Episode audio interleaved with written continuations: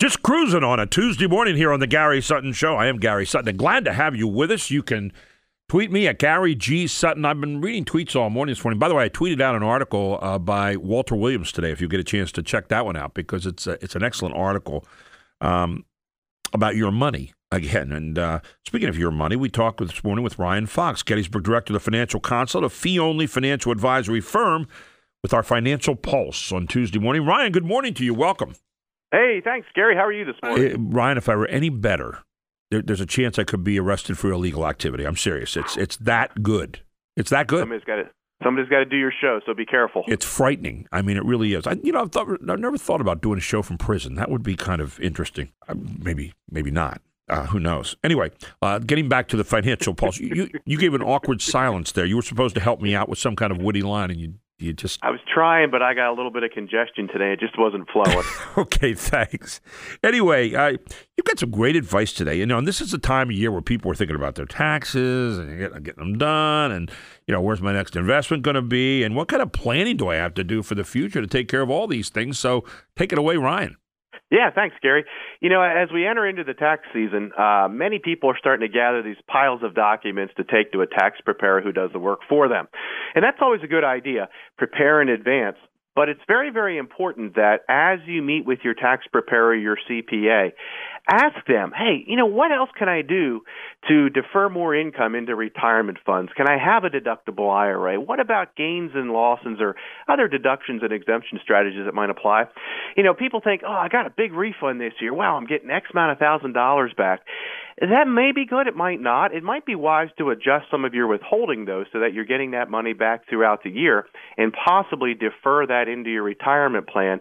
So you can kind of do dollar cost averaging and put it on uh, autopilot. But keep in mind, this is a tough time of year to expect CPAs to do that much to help you after your return's done, it might be wise to go back in a couple of months and say, look, let me pay you for an hour or two of your time. Let's go down through this. What can you do, or what would you suggest that uh, can be done to help me save a little bit in taxes? And, you know, for our clients, we prefer to review their tax returns here in house just to make sure that we understand what their position is. Because really, if you look at a tax return properly, you know an awful lot about the, the cash flows, the ins and outs of, of what uh, someone's doing from an income standpoint. You know, it's interesting. I, I've been watching this one commercial on TV. It says, you're losing losing a billion dollars in money over the course of year. Now that's everybody out there, I guess. But but Yeah. and I keep on saying, really? Is it that bad? And and and I guess the idea was comes ZR service so you don't screw it up yourself, you idiot. Uh, I, I guess that's what they're trying to say. But I think your point's well taken, Ryan. That you know, take some time to sit down at some point in time and say, okay, where where did I, did I examine everything correctly? Because the tax system that we have is so screwed up. But I mean, it's so complex that. I don't know how you go through it as a regular individual and really do a good job, unless you're just a, a meticulous record keeper. Yeah, and if you have that much time on your hands, you got to be doing something else. Um, Exactly. You know, and another point to bring up this time of year, you know, people were saying, well, last year was a good year in the market, and you know, January started off pretty rocky, but we're almost back to break even at this point in February. And if today's a good day in the market, we'll probably break even year to date so far. But you know, rebalancing back to a targeted asset allocation is vital. So many people see investing as emotional. And when emotions come into play it's difficult to stay disciplined. But investing's like anything else we do. You need to have a strategy and a time frame for implementation driven by what the future purpose of those funds may be. If it's retirement is it for college savings things like that.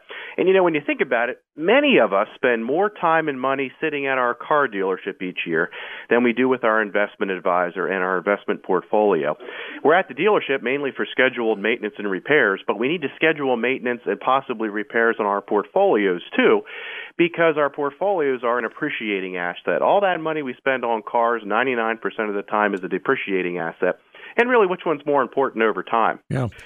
And that, you know that's a great point, Ryan. And one one of the things that we do, I, I always look at it and say, okay, I've got a a grand vision of what I'd like my money to do, but I got to find someone that knows how to metic- Again, I'll use the word meticulously the second time today. Uh, That's right. meticulously take that vision and now apply it uh, Yeah. to the places that it needs to be applied. Is that a fair way of saying it? Yeah, I think it is. Yeah, absolutely. And you know, thinking of meticulous things that we could do because I like that word. I'm going to use that today a lot. Okay, use this as often as possible, and you don't have to give me any credit. So thank you. Try to meticulously keep records of your budget over the next three months to see if you can increase your retirement funding by a percent or two. And what I mean by that is take a look at your receipts, look at your bills that you get in the mail. Over the weekend, we looked at our Target bill, my wife and I, and I said, look, you know, are there things that we can do here that we may not need to buy? And we talked about it a little bit, made sure there wasn't any fraud because of all the issues at Target. But really, the point of that was how can we free, free up some additional cash flow to defer into retirement savings. And really, the budget is our history of cash flows. And if you know, you say you get a raise sometime this summer, maybe you get a couple percent raise. Why not take half of that and automatically boost your retirement savings? It's a way to automatically keep moving forward towards this big, crazy thing at the end of uh, the road called retirement, um, and almost kind of force yourself through these little tips and tools and strategies to, to help you be successful. You know, sometimes our situations change, and, and, and mine changed. For example, this last year, I shouldn't say mine, ours, my wife's and my Debbie. And uh, uh, she had lost her job uh, teaching up in Mechanicsburg, actually the place that she was teaching at closed. And so mm-hmm. she decided to go back to school. And she went back to school, and obviously that's changed our lives in some ways. But I'm really glad she's doing it because it's going to, you know, better her for the things she wants to do in the future. Um, but the point being that you then all of a sudden start sitting down and saying, okay, budget's going to be different. Got to allocate a few things differently. Got to make a little. And, I, am in a situation where I make money on the side and TV and other things. Um, and and so your thoughts about doing that for people that get into those kinds of situations. They're not all the same. Obviously, everyone's unique, but you know, taking that money then that you're making extra and saying, okay, now, where do I put this? And can I still get a savings aspect to that as I go through? Yeah, well, what you're doing is a great example. You know, corporations either pay out dividends or they retain those earnings into their company. What you're doing directly is using the excess cash flows and reinvesting back into your family by helping her go on to schooling. And that is an investment that will pay future dividends down the road. So it's a very, very smart strategy, but we always encourage people to have their eyes and ears open for things that they can start to do maybe part time, because in many cases this allows them to retire from a full time job and go in to do something else that might be a, a second career sort of passion, whether it's something like TV, radio, broadcasting, or whether it's teaching, or whether it's to go into nursing, things like that. So it's a very, very smart thing to do.